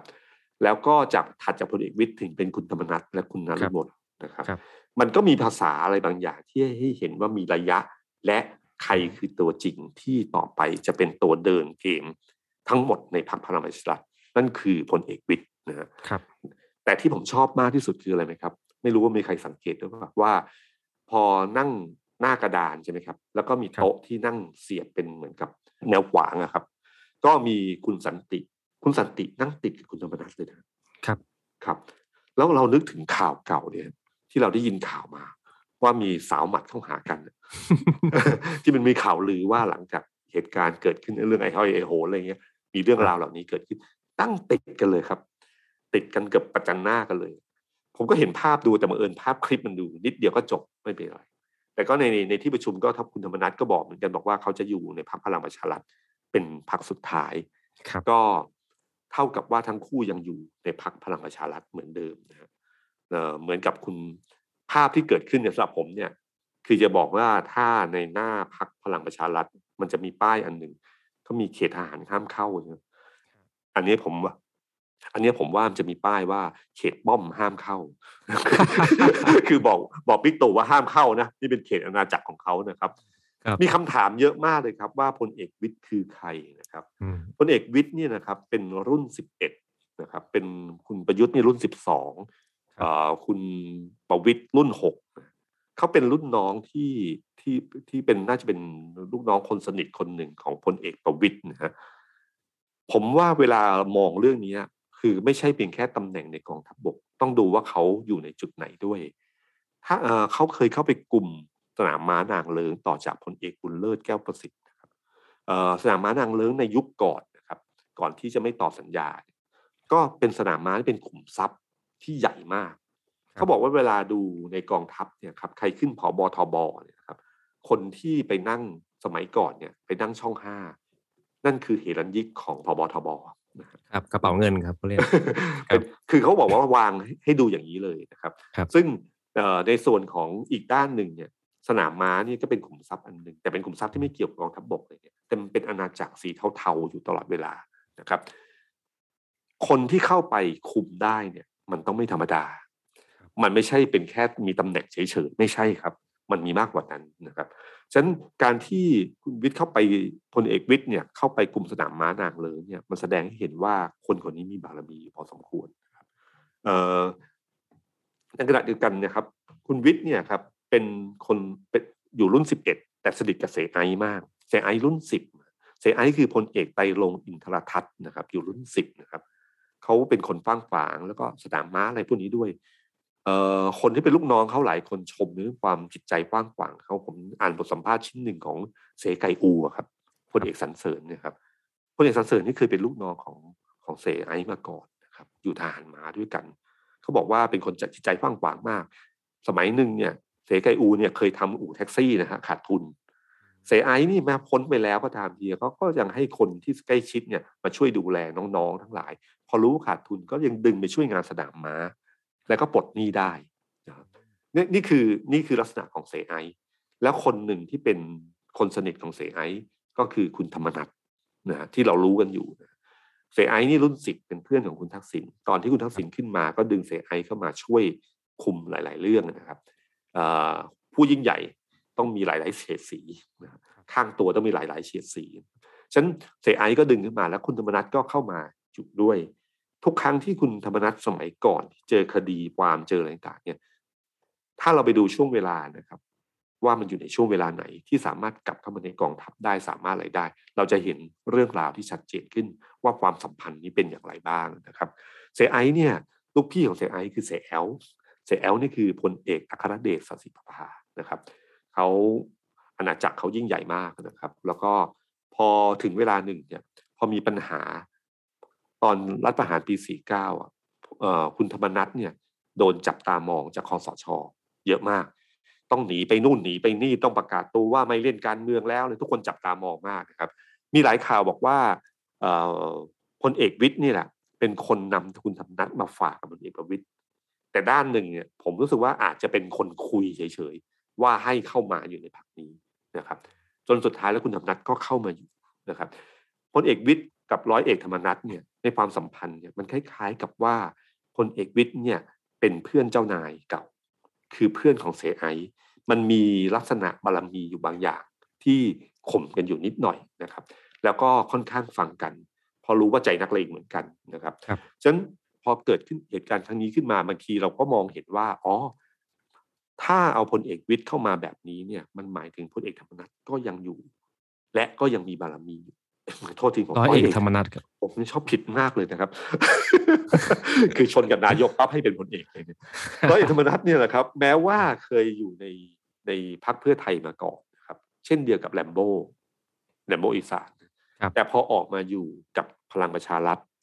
แต่ทั้งคู่ไม่เหมือนกันนะร้อยเอกธรรมนัฐไม่เคยพูดถึงคุณทักษิณในแง่ไม่ดีครับพยายามจะไม่พูดถึงเลย ครับละเว้น นะครับครับ แล้วก็ขณะเดียวกันเนี่ยเขาเป็นคนหนึ่งที่สามารถเชื่อมต่อคนในพรรคเพื่อไทยได้ดีมาก ผู้ใหญ่ในพรรคเพื่อไทยหลายคนก็ยังชมว่าเขายังเหมือนเดิมก็คือเจอมาเคยยกมือว่ายังไง เคยนอบน้อมอย่างไรยังนอบน้อมแบบนั้น นี่คือลักษณะของร้อยเอกธรรมนัฐในเชิงการเมือง แต่ขณะเดียวกันคุณแลมโบ้จะเป็นอีกแบบนึงเลยคนที่เคยร้องเพลงกระตันยูทักษิณครับผมผมที่ผมชอบมากก็คือว่า เออคุณนัทวุฒิเคยบอกว่าเพลงเนี้ยตัวเขาเองยังไม่กล้าร้องเพลงนี้ครับร้องแล้วเบาหวานมันจะขึ้นร้องได้ครึ่งเพลงเบาหวานขึ้นเนี่ยครับ แล้วก็มีแกนนำคนหนึ่งของเสื้อแดงที่พูดถึงเนี่ยครับเขาก็พยายามบอกว่าคนบางคนมีความสามารถพิเศษ สามารถเลียทุเรียนให้เป็นแตงโมได้โอ้โหเป็นคำที่เจ็บแสบมากหนามหายเลยอะหนามหายยับเรียบเลยเขาก็บอกว่าเนี่ย อยู่ดีๆ ถ้า แบบคุณลัมโบ้นี่เคยร้องเพลงกระยูทักษิณขนาดนั้นนะครับ ครับ จนวันหนึ่งวันนี้ก็มาด่าคุณทักษิณแบบตลอดเป็นตัวชน ซึ่งโอเค ในเชิงการเมืองเราก็รู้ว่าเนี่ย คือวางตัวคนนี้เป็นตัวชน เพราะเป็นตัวชนที่มีน้ำหนักที่สุด คือคนเคยอยู่แล้วมาว่าเคยอยู่ด้วยกันครับครับ ก็เราก็อ่านออก แต่เพียงแต่ว่าพอเป็นแบบเนี้ยสำหรับคนเพื่อไทยกับแลมโบ้กับคนเพื่อไทยกับธรรมนัตเขาก็คิดไม่เหมือนกันนะอันนี้มันเป็นเรื่องเรื่องบางอย่างที่คนบางอย่างเนี่ย อพอวางตัวแล้วเปลี่ยนข้างจะวางตำแหน่งบทบาทของตัวเองยังไงบ้างนะครับเอ่อฉะนันการที่คุณธรรมนัฐไม่โดนปลดจากพรรคพลังเลขาธิการพรรคพลังประชารัฐนะครับ และก็ยังอยู่ และกรรมการบริหารพรรคส่วนใหญ่ก็ยังอยู่ในเครือของในเครือของคุณธรรมนัฐก็ยังอยู่ในนั้นเนี่ย มันเท่ากับว่าตอนเนี้ยพลเอกประยุทธ์เริ่มเหนื่อยแล้วอืมนะฮะที่สำคัญที่สุดก็คือว่าในวันนั้นเนี่ย พลเอกประวิตยพูดประโยคหนึ่งถึงเรื่องการสลายกวนาบอกว่าในที่ประชุมครับ ใช่ครับ ขออย่าให้มีกลุ่มมีกวน ต่อไปจะมีแต่กลุ่มหัวหน้าพัก และห้ามไปตั้งกวนตั้งมุ้ง ส่วนมุ้งต่างๆ ที่เคยดูแลสอสอกันอยู่ ขอให้หยุด ต่อไปถ้าจะดูแลมาเอาที่ผม ครับรับคำนี้ผมชอบมากนเดียวใช่ไหมครับชัดเจนมากเลยนะดูแลมาเอาที่ผม ดูแลมาเอาที่ผม ผมรับผิดชอบ ผมรับผิดชอบคนเดียวเอง จะดูแลทั้งพักและการเลือกตั้งครั้งหน้า จะทำให้พักได้ไม่น้อยกว่าร้อยห้าสิบเสียงให้ได้ทุกอย่างเหมือนเดิมครับ ผมว่าครั้งนี้คุณอย่าลืมนะครับ อันนี้ไม่ได้ประชุมในกรรมการบริหารพักได้ยินมีกี่คน แต่ประชุมพักครับสสพักทุกคนได้ยินแล้วว่าบิ๊กป้อมจะดูแลเองนะครับครับลุงป้อมจะดูแลเอง มีอะไรมาเอาที่ผมครับพูดไม่รู้ไปเขาเอาแล้วอะไรกัน จบแล้วเนี่ยณวันนี้เนี่ยผมเอกวิตยไม่รู้ว่าพูดไปว่าเออเริ่มคิดแล้วว่าที่พูดไปอะถ้ามันเอาจริงขึ้นมาแล้วเป็นไงวะผมคือผมว่าถึงตอนนี้แหละครับ พอประโยคนี้ที่พูดมาปั๊บเนี่ยมันชัดเจนอันหนึ่งเพราะว่าก่อนหน้านั้นนะครับ เราเคยได้ยินข่าวเรื่องมุ้งและได้ยินข่าวว่าหลังจากโหวตนายกครั้งล่าสุดเนี่ย มีการประชุมกับแกนนำสสแต่ละคน ว่าให้แต่ละคนคนนี้ไปหามาสิบคนนี้หามาสิบคนนี้หามาสิบคนนี้สามสิบอะไรอย่างเงี้ยนะครับ คือให้ทุกคนเหมือนกับตั้งกลุ่มกวน เพราะถ้าเป็นกลุ่มกลุ่มก้อนๆอย่างนี้ขึ้นมาเนี่ย มันสามารถที่จะเจรจาได้เป็นจุดไม่ต้องเจรจาทิ้งร้อยคน เจรจาทีหนึ่งก็ได้สิบเจรจาหนึ่งก็ได้สิบอะไรเงี้ยครับครับก็กะให้ทำอย่างนั้น แต่ปรากฏว่าพลเอกประวิตยถลายห้าง บอกว่าอย่ามีและมารับที่ผมคนเดียว ผมรับผิดชอบเองทั้งหมดเนี่ยครับทั้งการเลือกตั้งด้วยนะครับ พออันนี้ขึ้นมาเนี่ย ผมรู้สึกเลยว่า นั่นคือการเขตเขตป้อมห้ามเข้าครับคือชัดเจนเลยว่าสลายต่อไปไม่มีนะจะใช้เกมมาดูดพักแบบนี้สสในพักแบบนี้ไม่ได้ ต้องฟังเขาแต่เพียงผู้เดียวนะครับในขณะเดียวกันที่เราบอกพูดถึงเรื่องการยุบสภานะครับ ที่มีพลเอกประยุทธ์เดินสายนะครับ ผมรู้สึกว่าการเดินสายเนี่ยเป็นการส่วนหนึ่งที่เราพูดไปแล้วว่าเหมือนการเช็คชื่อครับครับแล้วก็การสร้างบารมีในพักมากขึ้น ซึ่งเรื่องเนี้ยสสทุกคนต้องขอบคุณคุณธรรมนัฐนะอืมถ้าไม่มีการเคลื่อนไหวครั้งที่ผ่านมาเนี่ยเรื่องเหล่านี้จะไม่เกิดขึ้นอย่างเด็ดขาดแต่เพราะว่าพลเอกประยุทธ์เคลื่อนไหวแบบนั้น แล้วทำให้เกิดโมเมนตัมอะไรบางอย่างเนี่ยสั่นสะเทือนอะไรบางอย่างเนี่ยนะครับ มันเลยเกิดเหตุการณ์ที่ พลเอกประยุทธ์เริ่มเดินสายไปตามจังหวัดต่างๆ แล้วก็เช็คชื่อสสนะครับเอ่อผมไม่แน่ใจว่าณวันนี้เนี่ยพอพลเอกประวิตยนั้นเนี่ยพลเอกประยุทธ์เนี่ยจะกล้าไหมที่จะให้รัฐมนตรีดุสสเข้ามาอีก และจะมีการประชุมนอกรอบกับแกนนำเหล่านี้บ้างไหมนะครับ เพราะว่าแบบนั้นมันหมายถึงว่าก้าวข้ามอาณาจักรอืมบอกไปแล้วละใช่ไหมเมิดป้ายบอกทางเขาแล้ว เขตป้อม ถ้าทำอย่างนั้นนี่คือบุกลุกเขตป้อมแล้ว เพราะว่าบอกกันแล้วใช่ไหมว่าในคลมอเป็นของคุณใช่ไหมครับครับ ถ้าในพักเป็นของผมเนี่ยครับ และที่พลเอกประวิตยให้สัมภาษณ์ไทยรัฐชัดเจนว่าพักเป็นของผมอะผมตั้งครับมากับมือครับผมว่าแบบน่าชัดเจนที่สุดเลยนะครับฉะนั้นผมว่าน่าสนใจว่าพลเอกประยุทธ์จะเดินเกมยังไงต่อไป แต่เราเห็นชัดเจนว่ามันมีท่าทีการง้อที่เพิ่มขึ้นเรื่อยอืมๆพอมีข่าวว่าลื่นล้ม ก็ไปเยี่ยมอ๋อไปกินครับข้าวด้วยนะครับครับมีการเอาอกเอาใจพี่มากกว่าเดิม ซึ่งแบบเนี้ยเราไม่ค่อยเห็นนะฮะครับ ช่วงหลังเราไม่ค่อยเห็นเลยนะครับ ผมว่าประเด็นสำคัญที่ที่ ผมว่าประเด็นสำคัญเรื่องนี้อยู่ที่ว่ากลุ่มเพื่อนหรือกลุ่มรอบข้างของพลเอกประยุทธ์กับประวิตยเนี่ย พูดกันยังไงบ้าง สมมุติพลเอกประวิตยคุยกับเพื่อนเนี่ยนะครับ เพื่อนรุ่นเดียวกันนะฮะคือรุ่นหกเนี่ยนะครับ คุยกันแล้วเพื่อนทุกคนมาให้กำลังใจ ประโยคที่เขาพูดเขาจะเป็นยังไงบ้างเราพอนึกออกไหมครับว่าประโยคพูดว่าไงว่าเฮ้ยทำไมน้องมาทำกับเราอย่างคือนึกออกไหมพลเอกประยุทธ์ประยุทธ์ยังไงก็เป็นรุ่นน้องของครับเพื่อนเพื่อนๆทุกคนของรุ่นหกเนี่ย ก็เคยเห็นพลเอกประยุทธ์ในสมัยตอนที่ยังเป็นเด็กมาก่อน เป็นลูกน้องมาก่อนนะครับอืมแล้วเขาบอกว่าคงจะพูดกันแบบเนี้ยแล้วผมนึกว่าคำพูดเพื่อนพวกเนี้ยมันจะทำให้พลเอกประวิตยไม่คิดก็คิด อะอืมอย่างนี้ไม่เห็นหัวกันนี่นาข้ามหัวกันได้ยังไงวะไม่นึกถึงสมัยนั้นนะที่ยังเคยดูแลเคยเลี้ยงดูแลมาตั้งแต่ก่อนปีนะหนึ่งเก้าครับอะไรกันเนี่ยครับ แบบนี้แหละครับ ที่ผมรู้สึกว่า เออ แล้วก็หรือจะอาจจะบอกว่าเห็นไหมเลือกตั้งเนี่ย ช่วยทุกอย่างเลย แล้วสุดท้ายแล้วเป็นไงกลาโหมก็ไม่ได้ตำรวจก็ไม่ได้ ให้มาคุมอะไรผักตบชวาอย่างนี้ยครับ คุมน้ำคือประโยคเหล่านี้บางทีมันพูดกันในหมู่เพื่อนเนี่ย แต่เวลามันเกิดความรู้สึกเนี่ยผมก็ไม่รู้จำนวนอารมณ์พวกนี้มันจะเกิดขึ้นแค่ไหนนะครับครับหรือถ้าเราคิดว่าเป็นบิ๊กตู่ขึ้นมาเนี่ยเพื่อนเพื่อนๆรุ่นเดียวกัน ถ้าคุยกันเลยเขาจะว่ายังไงบ้าง เนี่ยเขาช่วยดูแลมาตลอดเลยนะดูแลพี่มาตลอดเจอเรื่องนาฬิกาก็ปกป้องเจอนี่ก็ต้องให้ แล้วเอ่อแบบเนี้ยแล้วยังจะไม่พออีกเหรออะไรอย่างเงี้ยยังมาทำไมรักน้องไหนว่าเป็นน้องแล้วทำไมไม่รักปล่อยให้ลูกน้องมาตีหัวได้ยังไงมันก็จะเกิดประโยคเหล่านี้ขึ้นมา แล้วผมว่าอารมณ์มันจะเกิด คือจะพยายามกอดพยายามจะคุยยังไงก็ตามที แต่เหตุการณ์ที่เกิดขึ้นเนี่ย มันร้าวมากเลยครับ ผมก็เลยว่าวันเนี้ยผมว่าพี่ตู่ก็เริ่มเสียวๆว่า เอ๊ะ อย่างนั้นจะทำยังไง เวลาเราเกิดความระแวง คือเว็บไม่ระแวงเนี่ย เราปล่อยเลยนะ เราจะปล่อยให้ทำเต็มที่เลย พี่ทำเต็มที่น้องทำเต็มที่ โอเค น้องพลาดนิดหน่อยพี่พอเข้าใจ แต่พอระแวงขึ้นมา ทุกสิ่งทุกอย่างตีความได้สองด้านเสมออืมมันไม่เคยตีความได้ด้านเดียว ถ้าเรา ดีๆ กันอยู่เนี่ย ยังไงก็ตามที ถ้าเราเป็นเพื่อนกันชนหลัง เราก็คิดว่ามันไม่ตั้งใจครับแต่ถ้าเรารู้สึกระแวงว่าไอ้นี่มันแกล้งเราหรือเปล่า ชนหลังให้ยมึงตั้งใจหรือเปล่าวะอะไรอย่างเงี้ยครับอืมไอ้คำประมาณเนี้ยมันจะเกิดอยู่แล้ว อันนี้เป็นเรื่องปกติของมนุษย์นะครับ ผมไม่ได้พูดถึงเรื่องนี้ แต่ผมว่าเป็นเรื่องปกติของมนุษย์ที่เกิดขึ้น ถามว่าความระแวงยังอยู่ไหมผมก็เชื่อว่ายังอยู่อะครับคปรับฏิกิริยาที่การกระทำที่เกิดขึ้นของทั้งสองฝ่าย เห็นชัดเจนว่ามีความระแวงเรื่องนี้กันอยู่ คำถามก็คือว่าแล้วมันจะเป็นยังไงต่อไป เลือกตั้งใหม่เนี่ยพลเอกประยุทธ์คงต้องเริ่มคิดแล้วว่าพรรคพลังประชารัฐเนี่ย จะส่งเขาหรือเปล่าจะเอาเราไหมวะมันเสียวเหมือนกันนะครับนะครับ เราไม่รู้เหมือนกันนะว่าเป็นยังไง ก็อันนี้เป็นเขตของผมนี่อืมเออเขตของผมปั๊บแล้วยิ่งมันมีโพลนิด้าออกมา ครับ โพลนิด้าเนี่ยมันทำให้เกิดความชอบธรรมของพรรคพลังประชารัฐเลยนะครับ ถ้าจะไม่ส่งผลเอกประยุทธ์เนี่ยคุณถ้าอ่านโพนิด้าที่ล่าสุดที่ออกมา ผมว่าโพนิด้าเป็นครั้งนี้เป็นครั้งที่ถามตรงมากนะครับเขาพูดอย่างเช่นเขาถามเรื่องการที่โยกย้ายคุณธรรมนัฐกับคุณนรมนเนี่ยเขาบอกว่า 23เปอร์เซ็นเนี่ย23.99ประมาณ24เปอร์เซ็นเนี่ยเห็นว่าเป็นการดำเนินการที่เหมาะสม แต่ยี่อีก 23เปอร์เซ็นบอกว่าพี่น้องสามปอเล่นเกมการเมืองกัน แต่คงไม่แตกกันหรอก แต่17เปอร์เซ็นไม่เหมาะสมนะครับ16เปอร์เซ็นคิดว่าแตกแน่นอนไอ้พวกนี้รวมๆกันเนี่ยก็ประมาณเกือบ30อยู่เหมือนกันนะครับครับแล้วก็ แต่คำถามที่น่าสนใจอยู่สองคำถามหลังก็คือว่า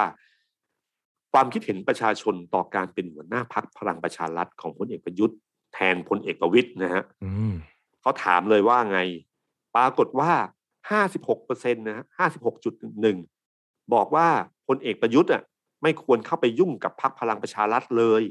56นะครับ21.56บอกว่าไม่ต้องเป็นหัวหน้าพรรคพลังประชารัฐ แต่ต้องคุมพรรคได้ อันนี้เหมือนอ่านใจพลเอกประยุทธ์อยู่นะครับ ส่วน16.33บอกว่าควรเป็นพรรคพลังเอ่อหัวหน้าพรรคแทนพลเอกประวิตยนะครับ โพลอันเนี้ยมันทำให้พลเอกประวิตยมีความชอบธรรมขึ้นมาทันทีนะครับ ยิ่งชอบธรรมากกว่า ก็เมื่อคำถามที่สามที่ถามถึงว่าความเห็นประชาชนต่อพลเอกประยุทธ์ เกี่ยวกับการตั้งพรรคของตัวเอง เพื่อเตรียมการเลือกตั้งสมัยหน้า ปรากฏว่า 58เปอร์เซ็นเนี่ย58.24นะครับ ระบุว่าไม่เห็นด้วย คือไม่เห็นด้วยนี่อาจจะตีความว่าไม่ควรตั้งพรรคใหม่ อาจจะเป็นหัวหน้าพรรคพลังประชาเออเป็นนายกของพรรคพลังประชารัฐต่อไปก็ได้ แต่เหตุผลเนี่ยครับ เหตุผลน่ากลัวมากครับบอกว่าไม่เห็นด้วยเลย เพราะพลเอกประยุทธ์บริหารงานล้มเหลวขาดอืมภาวะผู้นำไม่มีศักยภาพ ไม่สามารถแก้ไขปัญหาภายในประเทศได้ ส่งผลกระทบให้ประชาชนได้รับความเดือดร้อน ถึงเวลาที่ท่านควรยุติบทบาททางการเมืองได้แล้วเพราะอ่านเหตุผลตีความได้อย่างเดียวเลยครับพี่ตุ้มครับ ให้คืพอครับกลับบ้านครับไม่ต้องทำอะไรแล้วครับห้าสิบแปดจุดสองสี่นะครับ ถ้าผมดูในฐานะคนที่พอเคยทำวิจัยมาบ้าง เขาคงทำวิจัยติ๊กให้เห็นนะครับ ว่าไม่เห็นด้วย แล้วก็ให้เหตุผลว่าเพราะอะไรเนี่ยเป็นคำถามปลายเปิด อันนี้คือเหตุผลปลายเปิดที่เขารวบรวมจากทั้งหมด ซึ่งไม่อาจจะไม่ใช่ห้าสิบแปดคนนะไม่ใช่ห้าสิบแปดเปอร์เซ็นต์นะอาจจะแค่สิบเปอร์เซ็นที่กรอกแบบนี้ขึ้นมา แต่มันมีข้อความเห็นที่เป็นคำถามปลายเปิดแค่นี้ก็คือรวบรวมมาแค่นี้นะครับ อันนี้ให้ความเป็นธรรมกับพลเอกประยุทธ์นิดหนึ่งส่วน 19.97 เนี่ย ระบุว่าเห็นด้วยอย่างยิ่ง เพราะพลเอกประยุทธ์เนี่ยมีความสามารถในการบริหารนะครับ แล้วก็มีความเด็ดขาดกล้าที่จะตัดสินใจเรื่องต่างๆ ได้ดี และคาดว่าสามารถดูแลสมาชิกพรรคได้อย่างเต็มประสิทธิภาพ 10%เห็นด้วย เพราะพลเอกประยุทธ์ทำให้ประชาชนมีความเชื่อมั่นอะไรต่างๆเนี่ยครับ แล้วก็เนี่ยครับ แต่ที่สำคัญคือ 58.24ครับคำตอบคืออย่างที่ออพูดเมื่อกี้ครับคำตอบถ้าตีความโดยเหตุผลแล้วคือ พอได้แล้ว หรือไม่เอาพลเอกประยุทธ์แล้ว ซึ่งกระแดนนี้น่ากลัวนะครับ มันเป็นเหตุผลง่ายมากเลยครับ ที่ทำให้ทำให้พรรคพลังประชารัฐตัดสินใจง่าย ถ้าสมมุติต้องการแยกทางเดิน หรือไม่พอใจสุดๆ มันเป็นโพลที่ผมว่าร้อยเอกธรรมนัฐชอบมากนะส่วนพลเอ่อส่วนพลเอกประวิตยก็อาจจะยิ้มมุมปากนะครับครับ เพราะว่ามันถ้าสมมุติว่าถึงจุดตัดสินใจขึ้นมาเนี่ย มันเปลี่ยนคนได้ครับอืมมันมีเหตุผลพอสมควร ในมุมกับถ้า พลเอกประยุทธ์จะคิดยังไงกับเรื่องนี้ ถ้าจะยึดพักกับอีกครั้งหนึ่งเนี่ยครับยึดพักพลังประชารัฐเพราะมันมีฐานที่มั่นอยู่แล้ว คือเรื่องเนี้ยในเชิงการเมืองพอมันมีบัตรสองใบนะครับ การตั้งพักใหม่ไม่ง่ายเลย ผมเชื่อว่าเหตุผลอันหนึ่งที่ร้อยเอกธรรมนัฐไม่ไป เพราะว่ารู้แล้วว่าตั้งพักใหม่เหนื่อยนะครับ แค่แค่ให้ประชาชนคุ้นชื่อพักนี่ก็เหนื่อยแล้วครับใช่ไหมครับ ฉะนั้นถ้าพลเอกเออถ้าร้อยเอกธรรมนัฐเนี่ยไปตั้งพักใหม่เนี่ยอาจจะเป็นพักที่เล็กมาก หรืออาจจะได้เพียงแค่ตัวเขาคนเดียวก็ได้นะครับ เพราะมันมีเรื่องของเอ่อบัตรสองใบเกิดขึ้นด้วยนะครับฉะนั้นเช่นเดียวกัน ผมว่าพลเอกประยุทธ์ก็ต้องคิดนะครับว่าถ้าเขาจะตั้งพักใหม่เนี่ยสิ่งที่เกิดขึ้นก็คือว่ามันต้องสร้างแบรนด์พักใหม่ขึ้นมา ยึดพักพลังประชารัฐถ้าสมมติว่าถึงจุดจริง ๆ จะยึดพักเนี่ยจะยึดยังไง ยึดอันที่หนึ่งก็คือการที่ดูด แกนนำจากการที่เขาเป็นรัฐมนตรี คือนายกรัฐมนตรีเนี่ยมันเป็นแม่เหล็กที่ใหญ่นะครับตำแหน่งเก้าอี้สองเก้าอี้เนี่ยมันสามารถได้เสียงเยอะเลยนะครับ เก้าอี้สองเก้าอี้ที่ว่างเปล่าอยู่เนี่ยมันดึงดูดอยู่พอสมควรทีเดียวนะ แล้วก็สสที่เป็นรัฐมนตรีที่เขาเป็นนายกอยู่เนี่ยก็สามารถที่ใช้อำนาจนายกหรือบารมีนายกทำอะไรก็ได้ ที่ทำให้คนกลุ่มนั้นไปดูดสสเข้ามา แต่พอจะยึดพักจริง ๆ เนี่ย คือยักยึดกรรมการบริหารพักก็มีอยู่สองอย่าง อย่างที่หนึ่งคือกรรมการบริหารพักครึ่งหนึ่งต้องลาออกใช่ไหมครับ เหมือนตอนคุณอุตมะครั้งแรกครับพอลาออกเสร็จแล้วถึงจะเลือกใหม่ เลือกใหม่เนี่ย แล้วค่อยเอาตัวตัวเองของคนเอกตัวเองเนี่ยเข้าไปนะครับเอ่อไม่ว่าจะเป็นพลเอกประยุทธ์หรือว่าใครที่พลเอกประยุทธ์เชื่อถือ สมมติว่าไม่เอาขัดแย้งกับคุณประวิตยเต็มที่แล้วนะครับ การที่สองก็คือรอเลือกตั้งใหม่ข้างหน้า ปีหนึ่งก็คือประมาณมิถุนาปีหน้ามั้งถ้าผมจำไม่ผิดนะครับ ก็ต้องรอเวลาจนถึงการเวลาที่เหมาะสม แล้วก็เลือกตั้งใหม่กันนะครับ ซึ่งถ้านี่หมายสิ่ถึงนี้เลือกกิดตั้งพรรคพลังประชารัฐใช่ครับครับเลือกตั้งพรรคพลังประชารัฐเนี่ยครับถ้าผมจะไม่ผิดว่าน่าจะเป็นมิถุนายนนะครับครับ ก็พอพอแบบนี้ขึ้นมาเนี่ย ผมว่าพลเอกประยุทธ์ต้องคิดอยู่เหมือนกันนะครับว่าถ้าสมมติยึดไม่ได้ แล้วยังอยากเล่นการเมืองต่อ แล้วก็ไม่แน่ใจว่าพลังประชารัฐจะส่งเขาเป็นนายกหรือเปล่าเนี่ยครับก็คือการตั้งพรรคใหม่ที่มีข่าวลือมาโดยตลอดนะครับที่จะให้ประหลัดชิงนะครับ ครับครับปลัดกระทรวงมหาดไทยที่เพิ่งเกษียณเนี่ยมาช่วยมาช่วยก่อตั้งพรรคนี้ขึ้นมานะครับเอ่อพรรคพรรคพลังประชารัฐเนี่ยต้องยอมรับว่าเวลาตอนที่ตั้งพรรคใหม่ขึ้นมาเนี่ยใช้เวลานานพอสมควรนะครับ ในการจะให้คนคุ้นชื่อเขาใช้วิธีการก็คือการตั้งโครงการชื่อว่าอะไรก็ประชารัฐประชารัฐประชารัฐ ใช้ครัคำบว่าประชารัฐให้คนคุ้นชิน แล้วพอถึงเวลาตั้งพรรคก็ใช้คำว่าพลังพลังประชารัฐครับ ก็เพื่อจะบอกว่าโครงการที่คุณได้ยินชื่อประชารัฐทั้งหมดเนี่ยคือเป็นโครงการของพรรคพรรคนี้นะครับ สร้างแบรนด์ด้วยวิธีการนี้นะครับโดยที่ไม่ต้องจ่ายตังค์นะครับเขาตั้งชื่อตั้งชื่อ เพราะว่าเป็นรัฐบาลอยู่เนี่ยก็ตั้งชื่อโครงการต่างๆ ในประชารัฐเต็มไปหมดนะครับฉะนั้นถ้าสมมติว่าพลเอกประยุทธ์คิดจะทำพรรคใหม่ขึ้นมา การสร้างแบรนด์ไม่ใช่เรื่องง่ายนะครับ ในขณะเดียวกันเราตั้งคำถามว่า ถ้ากรณีที่พลังประชารัฐไม่มี พลเอกประยุทธ์เนี่ยมันเป็นไงอืมด้านหนึ่งเนี่ยนะครับ จุดขายก็หายไปนะครับครับพลเอกประยุทธ์ต้องยอมรับว่าก็เหมือนนักการเมืองทั่วไปมีคนทั้งรักทั้งชอบ คนรักนี่ผมก็เชื่อว่าไม่น้อยทีเดียวนะครับ คนที่ให้ความนิยมอยู่ ถ้าพลังประชารัฐไม่มีพลเอกประยุทธ์เนี่ย จุดขายก็หายไป เขาจะเอาใครขึ้นมาแทนนะครับเอ่อความเป็นพักของพลังประชารัฐเนี่ย มันไม่มันไม่ใช่แบบเพื่อไทยประชาธิปัตย์ก้าวไกลหรือแม้แต่ภูมิใจไทยก็ตามที คือการเปลี่ยนหัวไม่ค่อยมีผลมากนะพักเพื่อไทยชัดเจนนะคือเวลาคุณคิดถึงพักเพื่อไทยเนี่ย ต่อให้เป็นคุณยิ่งรักษณ์หรือไม่ใช่คุณยิ่งรักษณ์เป็นคุณสมัคร อะไรก็ตามทีเนี่ย มันมีกลิ่นของคุณทักษิณอยู่ครับ มันมีบารมีของความเป็นเจ้าของพักเก่าก็ได้อะเก่านะครับเจ้าของพักอยู่พอสมควรฉะนั้นใครมาเราก็รู้ว่ามันประมาณนี้แหละนะครับครับเช่นเดียวกับประชาธิปัตย์มันเป็นระบบ แม้ว่าอภิสิทธิ์กับคุณจุลินทร์เนี่ยอาจจะเป็นคนละคนกันเสน่ห์อาจจะต่างกันเยอะ แต่มันก็มีระบบมีชื่อเสียงของพรรคที่ยาวนานนะฮะพรรคก้าวไกลเปลี่ยนจากคุณธนาธรเป็นคุณพิธาก็ไม่มีค่อยมีอะไร เพราะว่าจุดยืนและทิศทางของพรรคก็ค่อนข้างชัดเจนครับพรรคภูมิใจไทยเราก็ได้กลิ่นของคุณเนวินชิดชอบ ถ้าเปลี่ยนหัวจากคุณอนุทินเป็นคนอื่น ก็ไม่น่าจะมีผลต่อพรรคก้าวไกลนะฮะโดยเฉพาะ ภูมิใจไทยเออภูมิใจไทยนะครับ เพราะว่ายิ่งโดยใช้สสเขตที่มีบารมีบารมีในพื้นที่อยู่แล้ว เหมือนกับพลังประชารัฐเนี่ยถ้าถ้าเขาคิดว่าเอ้ยชื่อเสียงพักไม่สำคัญหรอกสำคัญคือสสในพื้นที่เป็นใครถ้ามีบารมีอยู่ มันก็สามารถสามารถสร้างจำนวนสสได้จนเป็นสเป็นสสเป็นพักใหญ่ได้นะครับ มันอยู่ที่วิธีคิดเรื่องนี้ครับว่าเชื่อแบบนี้ยังไงบ้างนะครับเอ่อแต่ในขณะเดียวกันถ้าพลเอกประยุทธ์ไม่ลงในนามพักพลังประชารัฐ ก็เหนื่อยเหมือนกันนะนะครับอืมผมก็ไม่รู้ว่า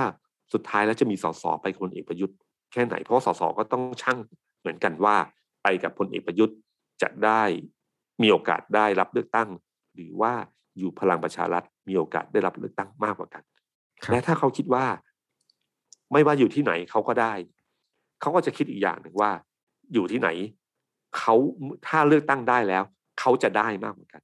คือได้มีโอกาสเป็นรัฐมนตรีมีได้ที่สามารถเสนอโปรเจกต์ต่างๆ ง่ายง่ายหรือยากเหมือนกัน อยู่กับพลเอกประยุทธ์เขารู้แล้วครับ ว่าอยู่ในคอรมอพลเอกประยุทธ์เขารู้แล้วว่ามันยากหรือง่ายยังไงบ้างนะคครัรับบถ้าอยู่กับคุณประวิตยมันจะยากหรือง่ายกว่ากันอันนี้จะเป็นสิ่งที่เขาประเมินนะครับฉะนั้นผมว่าบางทีเวลาเราดูเรื่องนี้แล้วเนี่ย การเมืองมันก็ยังแก้ได้นะครับ อยู่ที่ว่าจะแก้ด้วยการเมืองหรือเปล่าไม่รู้ว่าสุดท้ายแล้วการแก้ทางการเรื่องนี้อาจจะแก้ง่ายขึ้นเลยก็คือ ถ้ามีการปรับครมอครั้งใหม่ ให้เครดิตกับพี่ป้อมเขาสักนิดหนึ่งที่เขาสามารถเลือกคนเข้ามา หรือให้เก้าอี้ที่มีความหมายกับคนที่พี่ป้อมเลือกมา หรือแม้แต่ให้เก้าอี้ที่มีความหมายกับพี่ป้อมมากขึ้น เราอาจจะเห็นพลเอกประวิตยคุมตำรวจ หรือพลเอกประวิตยมาเป็นรัฐมนตรีกลาโหมอีกครั้งหนึ่งก็ได้นะครับ ซึ่งเหล่านี้ผมไม่รู้ว่ามันจะออกมายังไง แต่การเมืองมันแก้ด้วยการเมืองสำเร็จนะครับแต่หัวใจสำคัญคือรอยร้าวในใจ ที่มันเกิดขึ้น ความระแวงในใจที่มันเกิดขึ้นเนี่ยมันจะแก้ยังไงบ้าง เรื่องราวทั้งหมดเนี่ย ผมนึกถึงเรื่องของสามก๊กครั้งที่แล้วก็สามก๊กเนี่ยครับคราวนี้ก็สามก๊กไม่เป็นไรครับพี่คือครั้งที่แล้วสามก๊กนี่คือมีรูปเฉยๆแต่คราวนี้เป็นเรื่อง ผมนึกถึงสองเรื่องนะเป็นเรื่องของโจโฉอืมเรื่องแรกเนี่ยที่มีการพูดกันบ่อยของโจโฉเนี่ยเขาจะมีเรื่องเล่าเยอะมากในสามก๊กมีอยู่ครับสองเรื่องที่ผมชอบนะครับแล้วมีการพูดกันบ่อย เรื่องแรกเนี่ยคือ เรื่องตอนที่โจโฉเนี่ยครับรอบสังหารตังโต๊ะ แล้วล้มเหลว ก็หนีมากับตันโกงสองคนนะครับหนีมาเลย ตอนนั้นจะมีคนแบบคือ คือจะโดนตั้งค่าหัวสูงมากนะครับ โจโฉก็หนีไปไปบ้านของลิปแปะเฉีย คนเนี้ยเป็นเคยสาบานเป็นพี่น้องกับพ่อโจโฉนะครับ มาก่อนก็เล่าเรื่องเล่าสังหารถูกตั้งค่าหัวอะไรมา ก็รับฟังแล้วก็กินเหล้ากัน จนเหล้าหมดอะเหล้าหมดเนี่ย ลิปแปเฉียก็ออกไปซื้อเหล้าส่วนโจโฉกับตันโกก็ตันตันกงเนี่ยก็ไม่หลับไปนะครับ แล้วตื่นขึ้นมาก็ได้ยินเสียงคนรับมีดอยู่หลังบ้าน แล้วก็ได้ยินเสียงบอกว่าอะเอาไว้เชื่อดพรุ่งนี้ดีเช้าดีกว่า เขาก็นึกว่าทางลิปแปเฉียเนี่ย เราแวะจะฆ่าเขาเพื่อเอาฆ่าหัวเขาก็ลุกขึ้นมาแล้วก็ฆ่าคนในบ้านทั้งหมดเลยนะครับ พอฆ่าเสร็จเดินลงมาจะขี่ม้าหนีก็เห็นหมูโดนมัดอยู่ จากการต้มน้ำร้อนไว้เขาก็เพิ่งรู้ว่าไอ้ที่พูดว่าจะเชือดพรุ่งนี้คือเชือดหมูพรุ่งนี้เพื่อมาทำอาหารเลี้ยงโจโฉแต่เรื่องมันเกิดขึ้นแล้วครับ ก็ร้องห่มร้องไห้ไปก็ขี่ม้าหนีพอหนีขึ้นมาระหว่างทางก็เจอลิแปะเฉียนะครับ ควบมาสวนทางมาพร้อมกับเหล้าที่ซื้อมา ก็ไม่ทักก็หนีไปเลย ระหว่างทางที่หนีไปพักหนึ่งคิดอะไรได้ขึ้นมา ก็วกกลับมา แล้วก็คิดในใจว่า ถ้าลิแปะเฉียกลับไปที่บ้านเนี่ยแล้วเห็นคนในบ้านถูกฆ่าตายก็คงเสียใจมาก และคงแค้นโจโฉโจโฉก็เลยใจฆ่าทิ้งฆ่าทิ้งตันกงก็ถามว่าฆ่าทำไม มันมีวาทะอันหนึ่งที่เป็นวาทะของของโจโฉที่ดังมากก็คือบอกว่าข้ายอมทำผิดต่อผู้อื่น ดีกว่าให้ใครมาทำผิดต่อข้านะฮะหรือหลังจากนั้นก็มีคำพูดอีกคำพูดหนึ่งบอกว่าข้ายอมทรยศกับคนทั้งโลก แต่ไม่ยอมให้โลกทรยศต่อข้า นี่คือความเป็นโจโฉโจโฉไม่ได้มีมุมนี้มุมเดียว คือมุมหนึ่งเขาคือว่าถ้าเจอศัตรูหรือเจอคนที่เขาระแวงเนี่ยเขาจะสังหาร เขาจะยอมให้ยอมให้เขาทรยศคนอื่นดีกว่าคนอื่นทรยศต่อเขาอะไรนะครับ สังหารวันนี้เพื่อให้เป็นอุปสรรคในวันหน้า นี่คือวิธีการโจโฉวิธีการหนึ่งเรื่องที่สองคือเป็นเรื่องศึกโจโฉกับอ้วนเซี่ยวครับโจโฉกับอ้วนเซี่ยวเนี่ยโจโฉครั้งช่วงแรกเนี่ยเขาสู้ไม่ได้ครับกองทัพย่ำแย่มาก แต่ตอนหลังก็พลิกกลับมาชนะตอนหลัง ตอนที่ยึดค่ายอ้วนเซี่ยวได้เนี่ยครับโจโฉเนี่ยเจอหนังสือที่ฝ่ายตัวเองเนี่ยทหารของฝ่ายตัวเองเนี่ยส่งมาขอยอมจำนนกับอ้วนเซี่ยวหลายฉบับ ตามมติเห็นแบบนี้ปั๊บมันก็ต้องเปิดหนังสืออ่านใช่ไหมครับว่าเป็นใครแล้วก็ฆ่าทิ้ง เพื่อให้แสดงให้เห็นความเด็ดขาด ว่าถ้าคุณทรยศต้องฆ่าทิ้ง แต่สิ่งที่โจโฉทำก็คือ หยิบหนังสือมาไม่อ่านไม่ดู แล้วก็เผาหนังสือเหล่านี้ให้ทหารทั้งหมดเห็นว่าเขาไม่จำเขาไม่รู้ว่าใครแล้วเขาลืมมันทิ้งไป นี่คือสัญลักษณ์ให้เห็นว่าเราลืมจริง เพราะเราเผาทิ้งให้เลย เราไม่อ่านแม้แต่นิดเดียวนะครับ ทหารทั้งหมดเออทหารที่ทำหนังสือยอมจำนนทั้งหลายเนี่ยก็รู้สึกเป็นหนี้บุญคุณที่โจโฉไม่เอาความ คือจริง ๆ เนี่ยทางของโจโฉมีอยู่สองทางครับทางแรกคือไม่ยอมให้ใครทรยศทางที่สองคือให้อภัย ทั้งหมดเป็นเรื่องของโจโฉวิธีคิดโจโฉแต่ที่เขาเลือกจะใช้อันไหนเวลาไหนนะครับ ถ้าเทียบกับเรื่องราวของวันนี้ที่เกิดขึ้นเนี่ยพลเอกประยุทธ์เลือกวิธีการแรกนะฮะในหนังสือวิถีของจื้อของเบ้งโจโฉสรุปเรื่องนี้ไว้ว่า ในระหว่างที่อยู่สงคราม การก่อศัตรูโดยไม่จำเป็นเป็นเรื่องที่ควรหลีกเลี่ยง ถ้ายกโทษได้ก็ควรจะทำการเป็นผู้นำต้องเข้าใจว่ามิตรภาพนั้นเป็นเรื่องสำคัญและบอบบางมาก การได้มาซึ่งมิตรภาพเป็นเรื่องยาก แต่การรักษาเอาไว้เป็นเรื่องที่ยากกว่า ผู้นำที่ดีต้องเรียนรู้ที่จะรักษามิตรภาพที่ดีด้วย สวัสดีครับ The Standard Podcast เปิดหู เปิดตา เปิดใจ เปิดโลก